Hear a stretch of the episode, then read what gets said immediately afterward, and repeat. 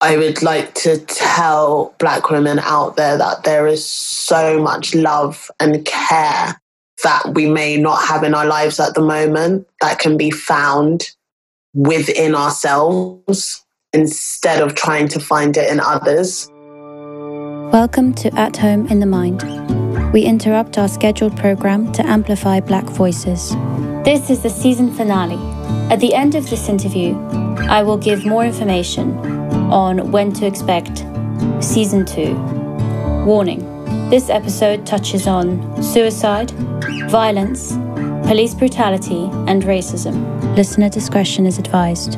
As ever, I would like to stipulate that myself and the guests who come on this show can only talk from our own perspective, understanding that everyone experiences life and mental health issues in different ways. Thank you for listening. Hi, Theo. Thanks so much for coming onto the show. Hi, how are you? I'm okay. It's weird to meet someone for the first time like this. Yeah, no, yeah, it's been really strange. I've, I've, met a lot of people through Zoom calls over the past few months, and it's yeah, it's really interesting to then meet them in real life as well. Who have you been meeting on Zoom calls? I'm in recovery, so I do a lot of meetings, and in those meetings, I meet a lot of people from all over the world, actually, and um, it's just amazing to hear like different people's stories and just what they're up to and how they're also doing the same thing, like stuck at home, furloughed, like looking for books to read, any rec- Netflix recommendations. Yeah. yeah. Yeah. That's really interesting and fun. So were you furloughed? Uh, no, I was actually in between two jobs. So I had handed in my notice of a job, was on garden leave, and was due to start a new job. They foolishly hadn't signed the contract. I'd signed the offer letter and they rescinded the offer. Oh. So that left me jobless. So, which has been fine. I've been taking lots of time reflecting on myself. I've never done so many face masks in my entire life. Amazing. Yeah, it's been good. It's been good. I started a new course as well in like this tech world that I'm trying to get into. It's been really good. It's been really good. Awesome. I'm so glad. That's great because, you know, part of starting this podcast was me worrying that people would isolate. You know, the whole thing about isolating is that for people with mental health issues is that it can be very dangerous. So I'm glad to hear that you've been thriving. I think I've been thriving. My bank account is not. so, um... Okay. You briefly said that you are in recovery. Do you mind going into that story in however much detail you feel comfortable with? Um, when you started recovery and how that's been for you, and how have you found it maneuvering through that world as a young black woman? Yeah, of course. I came into recovery last year in August. I didn't get it straight away. I had a mental picture of what an addict was, and that wasn't me. I was successful. I lived in central London. I was dating. That wasn't as successful.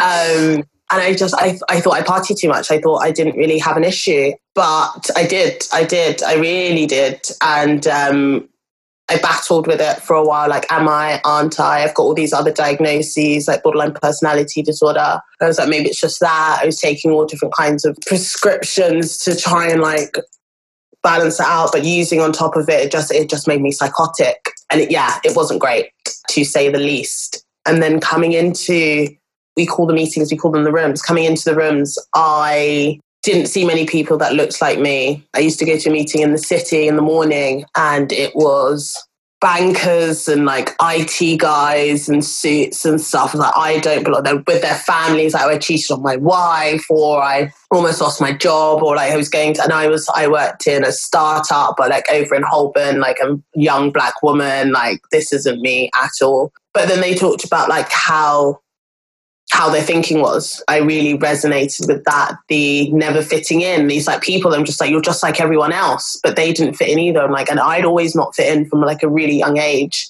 So hearing that kind of changed my uh, my thoughts on recovery. And I've always been a person that doesn't really see race. Gender, I see a lot, but race definitely has never really been a thing. My parents didn't raise me. That my color was my color was like I had to watch out for. I'll get into that later, actually. Um, so yeah. I started to like look at these people and just like see that I could. I was kind of just like them, and I needed I needed to identify with them at all in order to understand like the issues that I was going through. So I sat back, I shut up, and I listened for once in my life, and it turned out really it turned out really well for me actually. I've had a couple of relapses due to some issues going on in my life that I've actually surrendered to now. And I'm just over three months back and I'm doing really, really well. I cannot tell you how good it feels. Amazing. Thank That's you. amazing.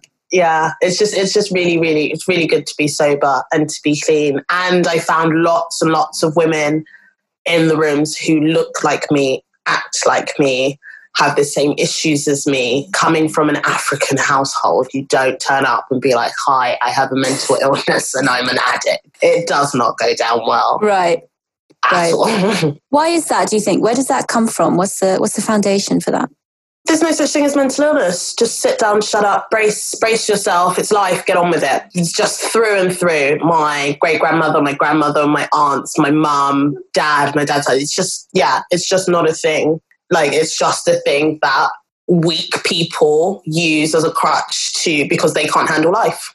Right. That's what that's what it's taught as in my house, or was taught. Well, still is to a certain extent. I don't think my family truly accept that I actually have a problem. I think it's more the fact that they find they've they've accepted that I've found something to help me. Right. Okay. Not that I necessarily have this massive issue. it's like, oh, she's finally stopped like messing up so much in her life. And if that's what keeps her quiet, then we'll go along with it. Right. But yeah, they're happy that I'm no longer calling at three o'clock in the morning. And do you think that that attitude in general, the sort of like shut up, carry on, comes from a need to just keep your head down and keep moving, don't attract attention to yourself? Oh yeah, don't bring any shame on the family. Don't show that you're weak. Like if you were weak, because saying in my house I heard a lot was don't cry or I'll give you something to cry about. That Okay. was so stop stop acting up. Basically just trying to simulate and just be normal. But anything that goes on in the home as well, don't talk about it outside of the home. Definitely a thing as well. Like be careful about what you tell others. Okay. So if any disorders going on in the home as well, just like stay quiet, keep to yourself, keep it moving, keep it going, do well, and it will be fine type thing, even though it mm-hmm. wasn't. right. Yeah, I think that's where that comes from. And you mentioned previously that you've been diagnosed with borderline personality disorder and then as well as finding the rooms how did you do that how did you find those discoveries on your own it seems if you know your family were trying to hide or not acknowledging mental health in general So the borderline personality disorder, I was very depressed. I got signed off from work. I was very depressed and I had a suicide attempt and I was sectioned. okay And in that section, and that's where they diagnosed me with borderline personality disorder. And I was there for I think just under a month. Yeah, and that's when they came up with the with the diagnosis. And then yeah, it was on the NHS and I kind of got lost in the cracks. Mm. I'd managed to get onto two different GP surgeries. And so I was just going back and forth between the two and just, and then my mental health was declining. And I didn't link the fact that I was abusing the prescriptions they were giving me to my mental Right. health declining because I was like, oh, this is going to fix me. So I need two of them. Yeah.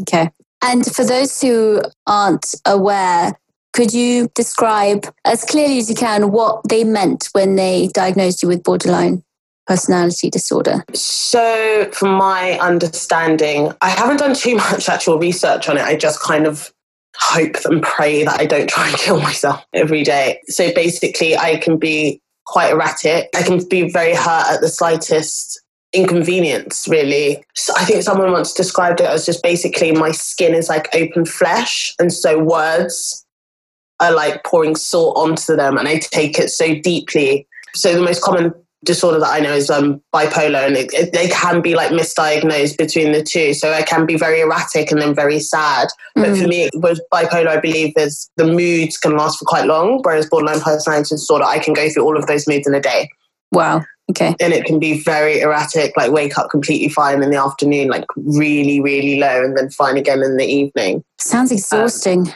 Oh god, it's exhausting. Absolutely exhausting. I I don't know how I did it for so long. It's just really painful. Really painful. But yeah, and then other traits as well, like very erratic, erratic spending, making travel plans that really don't fit with anything, like in the middle of mm-hmm. the week. Yeah, just very erratic, basically. Okay.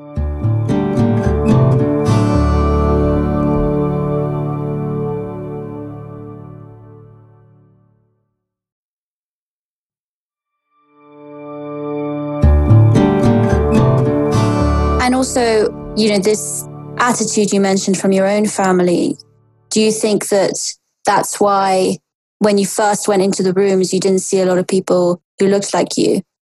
Yeah, I go to a few meetings where it's just for Black women, and we say that over and over again.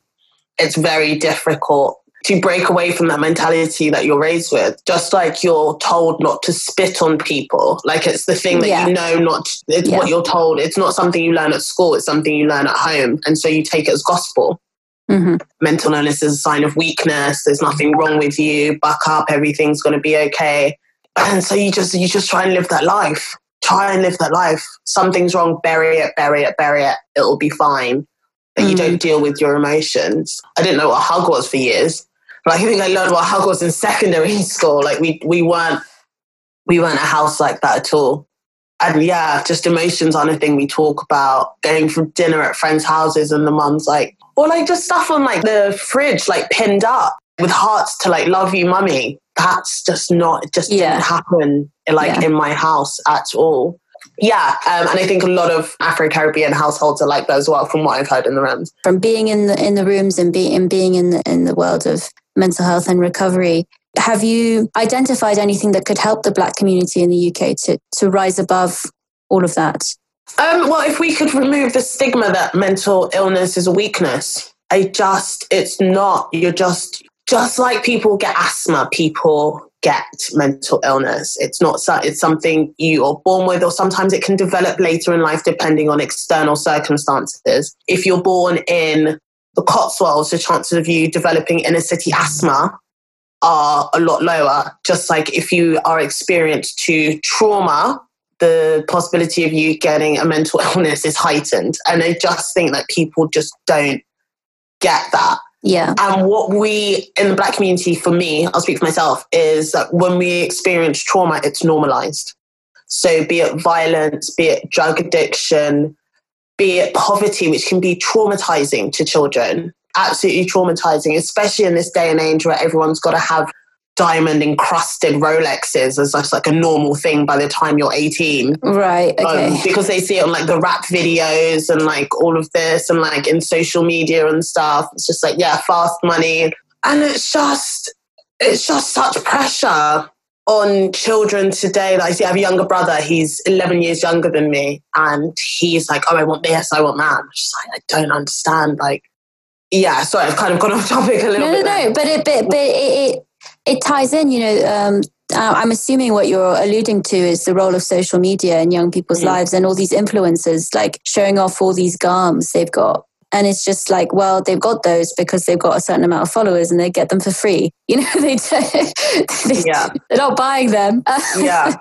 but yeah, all this sort of fake life that you see that you think that you need to to fulfill is Yeah. it's really dangerous. And um, Yeah, and that can feed into the. Um, so if you come from a home that's struggling, a two parent a two parent household with the median average, I think the median average is like eighty k or something. And if you're putting your children through school, school uniform, trainers, PE kits, food, it's difficult in the best of times. Let alone with like the pressure of the outside world. I remember when I was younger, I wanted I can't remember when I wanted something. It was ridiculous, like a horse or something like that. I didn't get it. I remember my mum being like, "Well."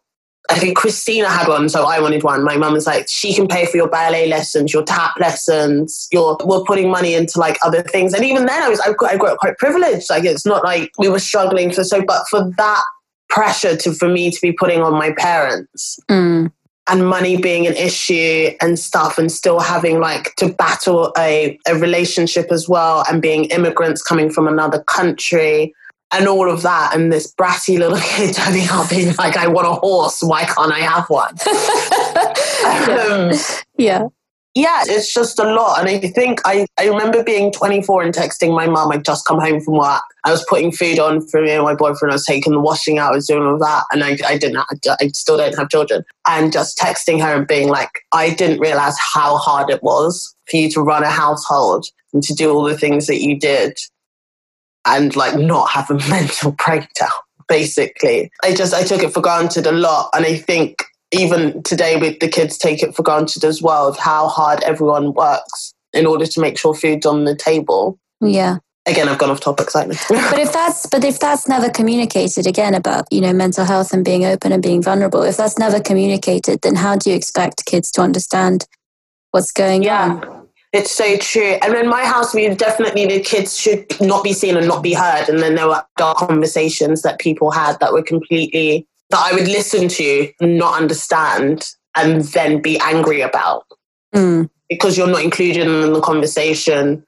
So you don't really understand what's going on. And so mm-hmm. you draw your own conclusion. And then you're like, oh, dad's being mean to mum. Like type thing. I don't know. Yeah, just- yeah, yeah, absolutely. You see what's on the surface and not what actually is going on. Yeah. Totally. So just like more communication and just less stigma around mental health would be such a relief. Mm-hmm and just to take it away i'll say like when i was um, when i was institutionalized my mum came to visit and i wasn't talking to her because i didn't want her to see me there and they'd let me go give me like a half a day release a couple of hours i was allowed to leave it was quite unfortunate from where i was hospitalized i could see my actual bedroom window from my oh my oh my yeah god that wasn't fun but and i'd gone back to the flat for something and then my mum came to visit and they said that she was just the nurse at the station said that my mum broke down and was so sad. The nurse thought it was because my mum was so sad to have me in there, but it, I think, from my understanding, speaking to my aunt who was with her at the time, it was more the shame, which is really, really difficult to hear. And then the, the nurse being like, "Your mum really loves you." I'm like, "No, I know what it is. I know what it is. It's not that. It's it's the shame around it. When my aunt being there, my mum can't hide it under the carpet, pretend everything's okay." It's not fun. She has a little bit more understanding about it now. She sees a therapist um, okay. That sounds like a huge improvement. yeah, no, uh, but I think work kind of pushed it on her. She sees, so it's through her work. So her mental health took a slight decline as well. I think she understands like talking about it is okay, but the medication thing, that's never going to happen. Right. She's never going right. to go on pills or anything like that or admit right. that she has an issue. I think talking therapies is a lot more a lot more accepted because in Ghana, where I'm from, we have oral history. So it's like passed down with stories. And so reliving stories and talking about stories in that way is just, it's a lot more accepted. Mm, that's beautiful, having so many stories to pass down. I love that. Wonderful. I was trying to think of some the other day because I was feeling broody and I needed to recall all of my childhood nursery stories I heard in order to pass down to my children that I don't have. And we've got like a few, like a little, so I got Anansi the Spider, which is just like a beautiful little tale as well. And it's just, it's, it's really, it's really, really nice. But it's actually about this woman who was the, who became the first chief in her village and it's all about empowering women Oh, um, wonderful! That's yeah, great. yeah, in Ghana, women actually are the leaders. So if you, if I was to marry, the power of our family, so they say, well, the essence of our family comes down through my lineage. Even though I have an older brother, like I'm the matron technically. That's fucking awesome. Why is that not? Yeah everywhere. yeah, right. I mean, look at New Zealand. They have a woman oh, uh, no, president, and they're they're fucking great. They're sailing, sailing. Yeah, the only people to beat Corona. exactly. She did it with like a newborn, right? I know she's amazing. She's just amazing. Back on topic. Sorry about that. You mentioned that maybe this didn't have a role to play, but did racism or systematic racism have a role at all to play in your declining mental health? For me, not really. This is going to be quite controversial. I had a conversation with a friend recently who said that I had something he had defined as black privilege. I have never been stopped in the street. I've never been stopped and searched. I've never, well, not to, to my knowledge, I guess I will never know, been passed up on a job because of the color of my skin. I've right. never, I've, I've never had like really direct racial slurs been said to me. People have said ignorant things in my presence, but no one's ever been like angry towards me and mm. stuff. And my parents really, kudos to them, raised me that I'm a beautiful black queen who can do whatever she wants. And yes. so I just kind of I don't know if it's just like self entitlement, maybe, but I've just always thought, okay, I'll, I'll put, if I put my mind to it and work hard, I can get it. I have no barriers. And so I've never really thought of race as being like a barrier for me. So my friend was saying because I haven't gone through all those like struggles, I guess, of having to fight my way to get to don't know, to get to where I am. Like I had a tutor, I had I had the things that I guess a lot of people don't have access to. Right. And I think that has helped me along the way. However, I have my best friend who we've been best friends since she was eight. She lives in Atlanta now and has done like since she was like 15. And her story, even though our parents kind of gave us like the same lifestyle, was completely different to mine. She gets pulled over all the time. She's been called the N word, like to her face, like in the grocery store, trying to pick up, God knows, like bread or whatever she's trying to pick up. And I know it's not because she's hanging out in like areas with lots of race. Like she doesn't go down to like the deep south, like where um, Ahmaud Arbery was killed. She doesn't live too far from there, but she would never go there. She said. So why would I go and put myself in front of a bunch of racists? yeah. And it's just like to think about that. But then my and then I was I've been thinking about it a lot. If I plan to go on a holiday, I saw this on Instagram the other day, and I do do this. I'll look up how racist that country is before planning a holiday. Like how how fucked up is that? Yeah, it's maybe something not consciously that I do, but I'm like, oh, I don't, I can't be asked with that. Like I don't want to, I don't want to have to deal with that, and that's. Yeah. And that's interesting for me to, and I've been looking at other stuff. I love the Black Lives Matter movement, and I, I know I haven't done enough myself. I haven't been to protests, etc., because like it's very selfish. Like I really want to see my nan soon. So I just I just don't want to be carrying anything or my mum who's like not 100%. So I really don't want to be carrying things to anyone. And I lost my grandpa a month ago now to COVID as well. So oh, for me, sorry. it's like very, thank you. For me, it's like very much an issue that that's not dead. Yeah. And so, so yeah, that's my, yeah. I mean, I mean, you know, we all do what we can. I'm in a similar boat to you. I live with my fiance and his parents and his dad is very vulnerable. You know, he had a mini stroke during this lockdown. And so we're but like we are still very much isolating. You know, we are it's taking a long time for us to even think of socially distancing with anyone. So I completely get where you're coming from. But yeah, we all we all do what what we can really. And if you don't just like you, you get taught in recovery, if you don't look after yourself, then you can't possibly be there for anyone else. So yeah. Don't start exactly. feeling bad about that. um, I donated though. I donated. well, yeah, exactly. You do what you can. Um, I, I, the best post I've seen about all of this was we need people to donate. We need people to sign. We need people to be artists and talk about it. We need people to be politicians and shout about it. We need people on the streets. Don't feel like you have to be in every lane. We need someone mm. in we need one person in every lane. You know, that was, that was the best thing I saw because there was so much pressure that you're not doing enough, you're not anti-racist enough. Mm. And I just really liked that post because it was really taking mental health into consideration. and I don't want to, like, again, selfishly, I don't want to, I think the far right are going to be marching this weekend in, I don't want to be putting myself in harm's way personally, yeah. going yeah. up against people who, in my opinion, have a form of mental illness. Like, how can you hate someone that much that you don't want them to to exist, or just to live, or to coming over here taking our jobs? When was the last time you swept road, like were a road sweeper, or like wanted to do like any of these jobs that keep our country ticking over? Yeah, yeah. I've got no plans myself to be marching against and putting myself in any in harm's way.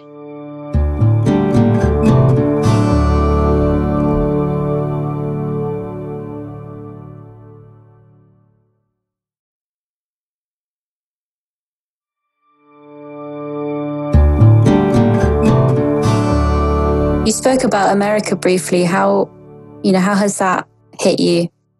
Everything that's been going on there. So, as I said, my best friend lives in Atlanta. Ahmaud Arbery's killing. So, as I said, my friend lives not too far from there, and I run. I run every morning, and we used to run together, like on a patch. And that she lives like it's like a road that comes down and it's kind of like a cul-de-sac. And the video of that as he turned the corner, that could have been me. That freaked me out so much. I live in Ladbroke Grove, so it's not probably not going to happen as I'm running down to Holland Park. But I did. I stopped running for a couple of days. It hit me so hard. I called her. I was like, "Don't run. Don't go outside." She's not a runner, so there wasn't actually much much chance of her going out for a run. But yeah, it hit me hard. That it could have been and I'm I'm a nosy bugger like that. I would go and see a pre-construction site and go and have a look. I just I do stuff like that. I'm Like, oh, that's nice. Wonder what's going to go. And then carry on with my run. I've done it a thousand times. Well, maybe not a thousand, but I've done it lo- lots of times. And then for someone based on the color of my skin to assume that I'm stealing or I mean, I don't know how to steal. I mean, I got caught at Woolworths growing up stealing penny sweets. Like, I'm not good at that. Like, and it's just the assumption that I'm doing something wrong because you don't like the look of me. Yeah. It hit me. So, and then to be shot and killed, and the staggering when he fell, it just it got me. It got me. I was I was in turmoil internally. I just couldn't believe someone's life was taken away like that. I really couldn't. And then weeks later to have George Floyd killed like that. And I've seen a footage of a different angle of it. And it's this guy standing there being like, check his pulse, check his pulse.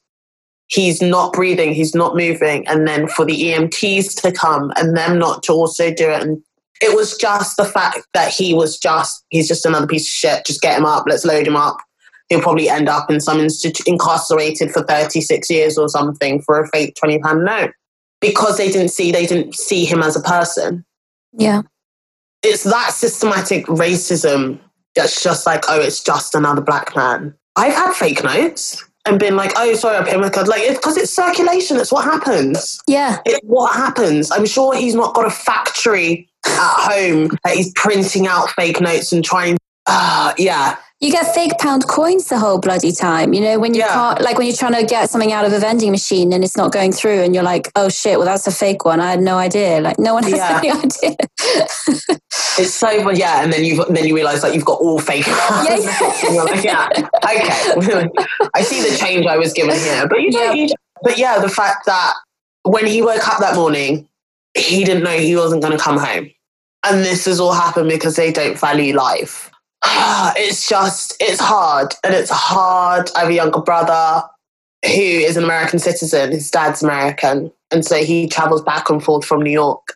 right. So one day, am I going to put? Um, is he going to jump on a flight and then because he because he's lost and asking for directions? You know, there's another black man who was lost and asking for directions and knocked on someone's door. My brother's not from New York. He might get lost. He might ask someone to give him directions. They might assume he's a he's a thug, as good old Trump says, and he might not come home.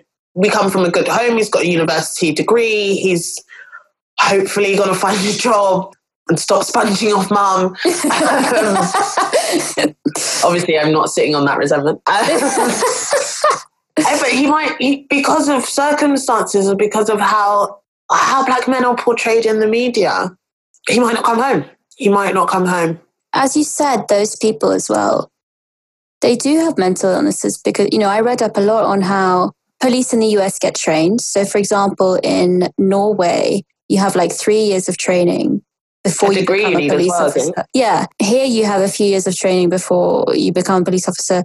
In the US, I think it's like several hours. You get a sort of induction or something.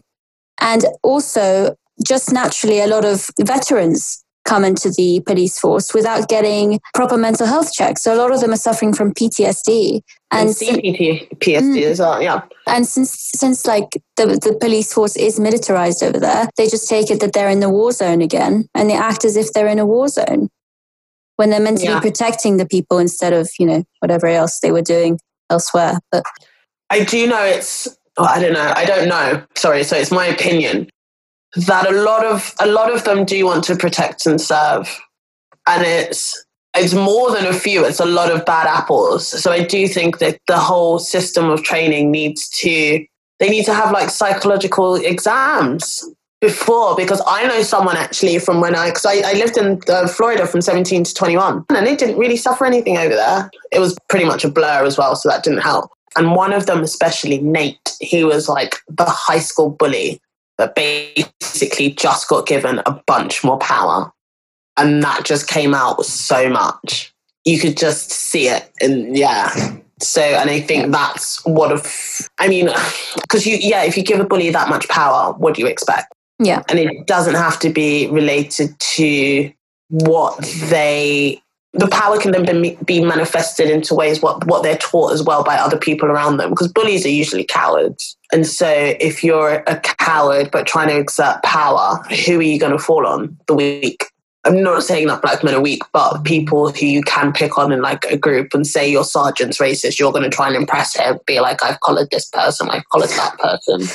yeah. I wanted to go back to your mental health journey because as someone who's been around addiction as well, I was wondering what you would want to say to a black woman who going through the same same situation as you, going through addiction, not feeling supported, not feeling like it exists, and I guess what would you have wanted to tell yourself years back? First of all, don't date Jacob. He's an idiot. Secondly, you don't have to feel this pain. You don't have to live this pain. There is another way. There is another way, and it is so much better than what you think you're going through right now. I would like to tell Black women out there that there is so much love and care that we may not have in our lives at the moment that can be found within ourselves instead of trying to find it in others. Mm. That for me has been like a turning point in my recovery. The fact that I don't need to latch on to this guy or the issues with my mom or, or any of that stuff and that I can find all the love that I need. And it's still a journey, don't get me wrong, but I can find the love that I need within myself and be content. Yeah. Therefore, I don't need to go out and use on other things. I would also like to say that you are loved, even if you don't know it, by others and other people think the way you do. Jesus, I did not know that.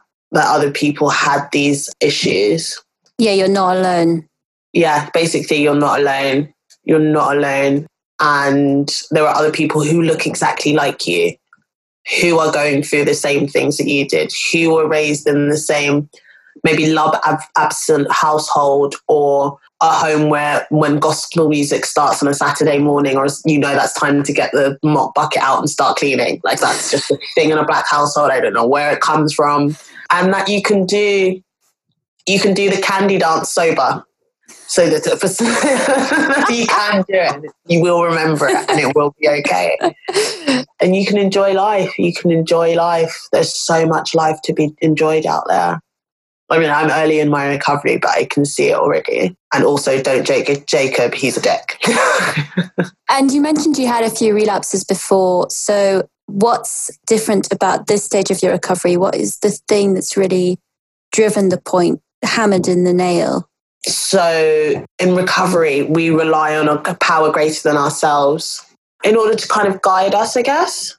And that's really what I've been relying on in order to make it through, I guess. And that can be the universe, God, like all these different types. It's, it's personal to you. And I think for me, that's what's been like the major difference. The major, major, major difference because I was in control and trying to like control. Oh, sorry, I'm just thinking about it. Oh god, um, and trying to control everything, and I just don't need to do all of that because I can't. I can't control everything, and I don't need to because it's not up to me it's not up to me to control everything. I am not the center of the universe. That was a hard pill to swallow. It is a hard one to swallow, though, because as a child, if you've got loving parents, even if that love is sometimes weirdly communicated, you are the center of their universe. So mm. to to grow up as an adult and realize that actually no one gives a fuck about you. yeah. everyone else's character is like self self involved and doesn't care. Or like when you like you trip up the escalator, like on the stairs or something, you're like, oh my god, everyone saw me. You think about it like a year later. Yeah, yeah, yeah, yeah, yeah.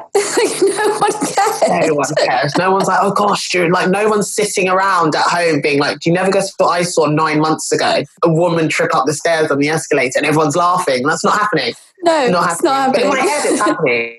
In my head, that man so is true. still thinking about it. That's so true.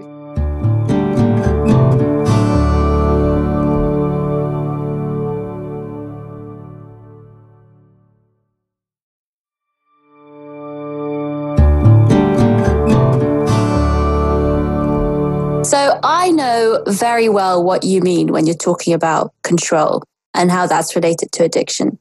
But mm. could you describe from your point of view? It's so control. Uh, I'm trying to think of an example. Okay, so maybe like going for a job interview and you you do all the prep for the job interview, you go for the job interview, and then there are two ways to do that then. So it's you can lie you can manipulate the situation to get the job you want, you can put stuff on your CV in order to have the outcome that you want, which is get that job, or there is to release it to the universe or release it to how it's supposed to be by being honest and just having the outcome be decided for you by the powers that be. Because maybe another job is around the corner that's actually going to be 10k more it's going to be with people you actually enjoy it's going to have more growth. You could go for a tiny little startup but if you'd have just if you'd have just sat down and waited google might have called you tomorrow Right. instead of trying to manipulate the situation. So That's what I mean about control. You're like, you've got your idea fixed on this one thing. So you're doing all the things in order to try and control that situation really what you should be doing is just being honest and true to yourself because you never know what's around the corner. And from my experience, because I lost my job in COVID, my experience, it's been I've been able to um, start on this product management course. I've been honest with people that I used to work with, being like, oh, I want to change into this. They've taken time out of their day to help me with my portfolio, and it's, it's just it's just amazing. And set and the job that I did want to get was I had controlled, I had lied, I do not speak French, I had yeah, and the job was gonna the job possibly could have put my recovery at risk. There was gonna be a lot of events, it was gonna be a lot of smooching with these like fancy rich people and just like stuff like oh, no one wants to get paid to kiss ass, and that's what it would have been. Like, it's just not. Yeah. And this is actually something I enjoy. I love the tech side of stuff, but and that's just come about like organically. And that's just one example. Just trying to control how other people either perceive you or control control things that you want for yourself. For me, my higher power has a plan for me. And if I just do the next right thing, things have been working out a bloody okay. That's yeah. great. I'm so happy to hear that. That's so nice. having been around recovery for me is just always so uplifting to see someone out of that hole and away from those like goblins, basically. Yeah, actually. You've already said some great advice for people. But just to summarize, if you have one top mental health tip for, for anyone you wish to address it to, what would what would it be? Learn to ask for help. Don't have to struggle alone don't have to carry the world on your shoulders. People are, there are so many things out there. Even if you don't suffer with addiction like I do, you can go to so many platforms and these people don't care about creed, race, religion. You will be accepted and you don't have to do this alone. You don't, and you don't have to suffer in silence. You do not have to suffer in silence. People are there and willing to listen to you. It's, and no matter how small you think it is, like I had a small bout of depression in my early 20s and I thought I got over it and it was fine, but it snowballed to the highest extreme because I didn't think I was worthy enough to go to for these little problems. And and I was. I just didn't know it at the time. You are worthy. People are there to listen. Don't suffer in silence and learn to ask for help Thank you. Yeah. Thanks so much, Theo. That yeah, that hits home for a lot of reasons. I'm not going to go into it, but thank you so much mm. and for coming on and dedicating your time and have a have a lovely yeah. evening. And thank you so much. You too. Thanks so much. This was really this was really fun. It wasn't as scary as I thought it was going to be. You have a very calming presence.